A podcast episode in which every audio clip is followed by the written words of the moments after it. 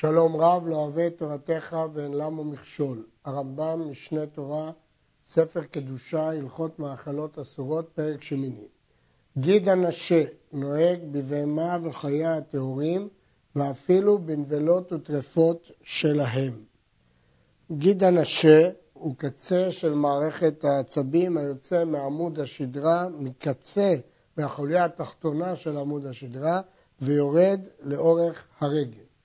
הוא נאסר כבר בבני יעקב, שכתוב על כן לא יאכלו בני ישראל את גיד אנשי אשר על כף הירך עד היום הזה, כי נגע בכף ירך יעקב וגיד אנשי. אבל הרמב"ם מדגיש שאיסורו לא מפני שהוא נאסר לבני יעקב, אלא מפני שהשם ציווה על ידי משה בהר סיני. זה מקור האיסור. המסקנה מכך שהוא דווקא בבהמה וחייה טהורים, בבני יעקב עוד לא היו טהורים וטמאים, אבל כיוון שזה נאסר בסיני, הוא נוהג בבהמה וחיה טהורים, ואפילו בנבלות וטרפות שלהם.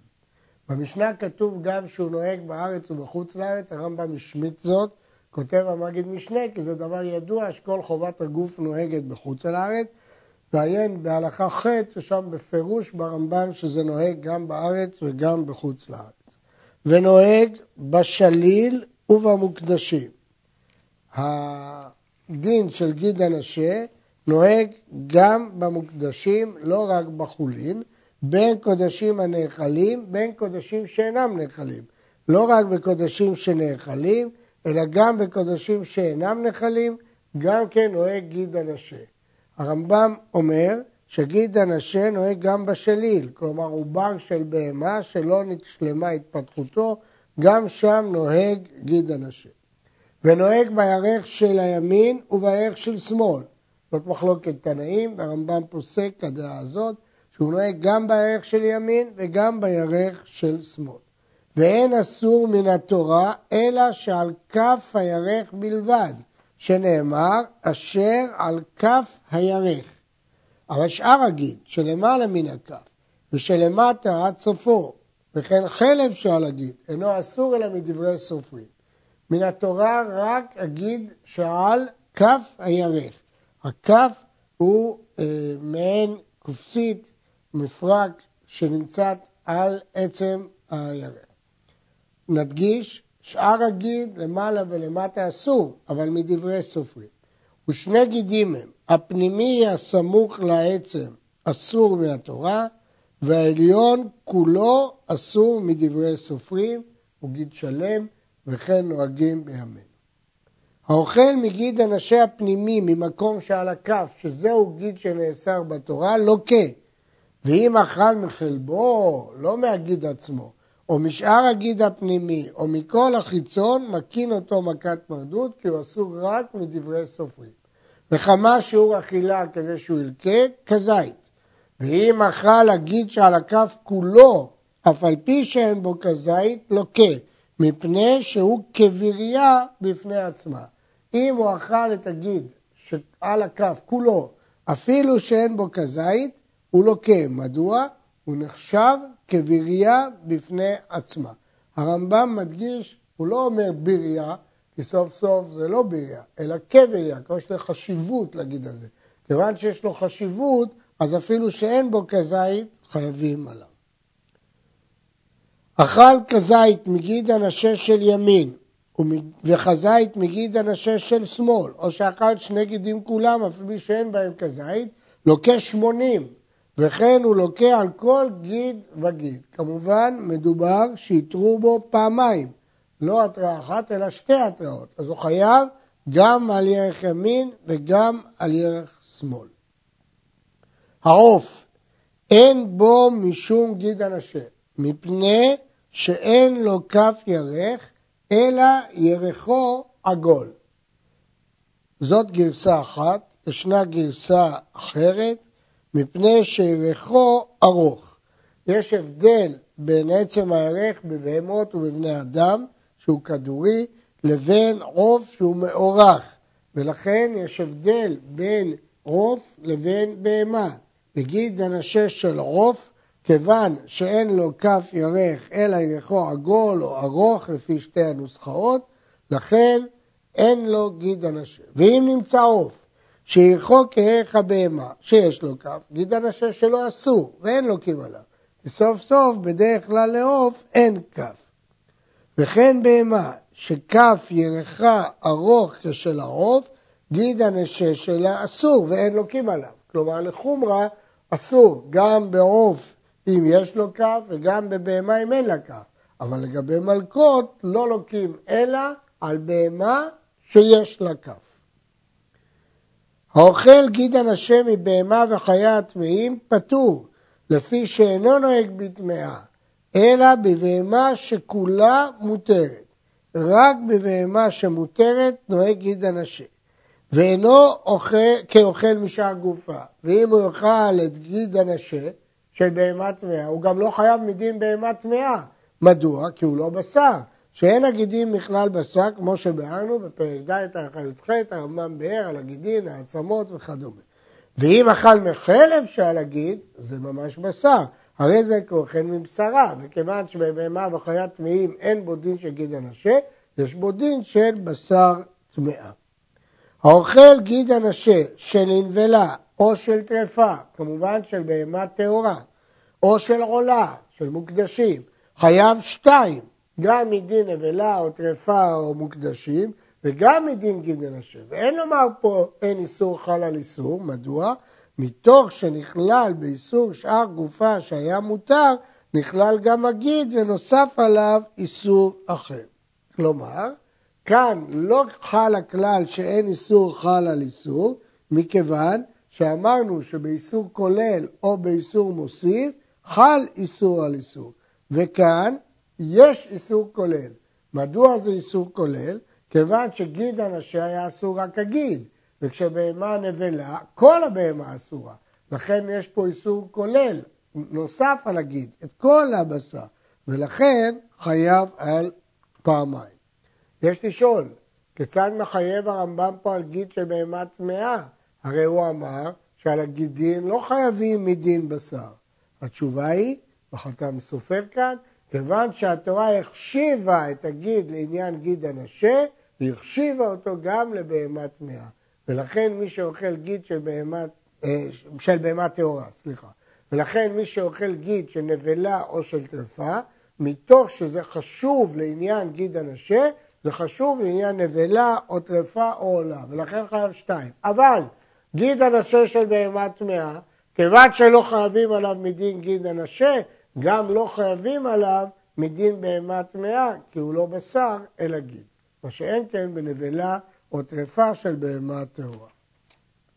הלכה ז' הנוטל גיד הנשה צריך לחטט אחריו עד שלא ישאיר ממנו כלום. דהיינו לחפש את כל ההסתעפויות שלו ולהוציא אותם. ונאמן הטבח על גיד הנשה כשם שנאמן על החרב. הטבח נאמן לומר, הקצב שטיפל בבהמה, להגיד שהוא הסיר את גיד הנשה וניקר אותו, כמו שהוא נאמן על החלב. מדוע יותר פשוט על החלב?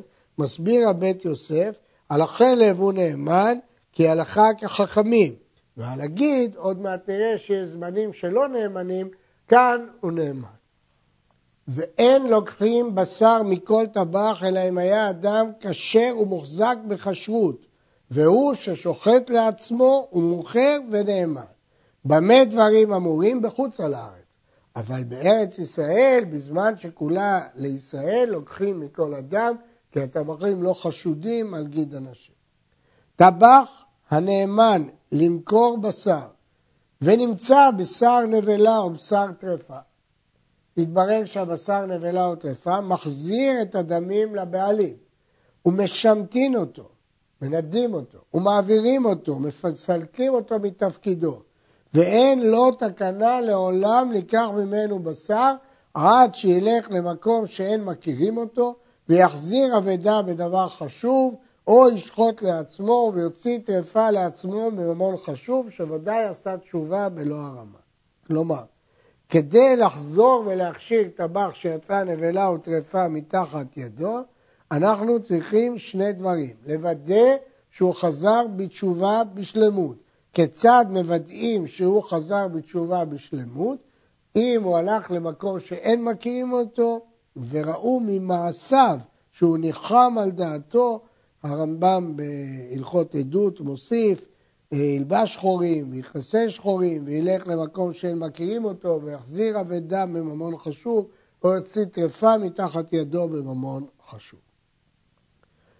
הלכה י' הלוקח בשר ושלחו ביד אחד מעמי הארץ, הרי זה נאמן עליו, ואף על פי שאינו מוחזק בחשוד, אין חוששים לו שמא יחליף. ואפילו עבדי ישראל ואמותיהם נאמנים בדבר זה. אבל לא גויים, שמא יחליף. הגוי חשוד להחליף, אבל ישראל לא חשוד להחליף אפילו שהוא עם הארץ. עשר חנויות, תשע מוכרות בשר שחוטה, ואחת מוכרת בשר נבלה, ולקח בשר מאחת מהן, ואין ידוע ממי לקח, הרי זה אסור. לא הולכים פה אחרי הרוב, כי זה קבוע. הוא בא לחנות אחת קבועה, ואיננו יודעים לאיזה חנות הוא נכנס. זה נקרא קבוע, כל קבוע כמחצה על מחצה דמי. אבל בשר הנמצא מושלך בשוק, הלך אחר הרוב. אם היו רוב המוכרים גויים, אסור. ואם היו רוב המוכרים ישראל, מותר. יש לנו כלל שכל קבוע כמחצה על מחצה דמי, אבל דבר שנמצא בשוק מושלך, יש לנו כלל, כל דה פריש מרובע פריש, ולכן הלך אחר הרוב. אם דבר פרש, תולים שהוא פרש מהרוב, כי הוא פרש במקרה. אבל אם אתה הלכת למקום קבוע, כאן זה מרצה על מרצה, כי השאלה אם המקום שהלכת אליו הוא כשר או טרף. וכן בשר הנמצא ביד גוי, אם היו מוכרי בשר ישראל, מותר.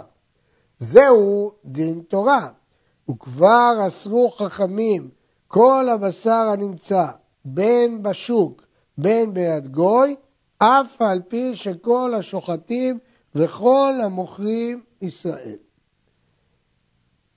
יש לה, ולא עוד, אלא לוקח בשר והניחו בביתו ונעלם מן העין, אסור.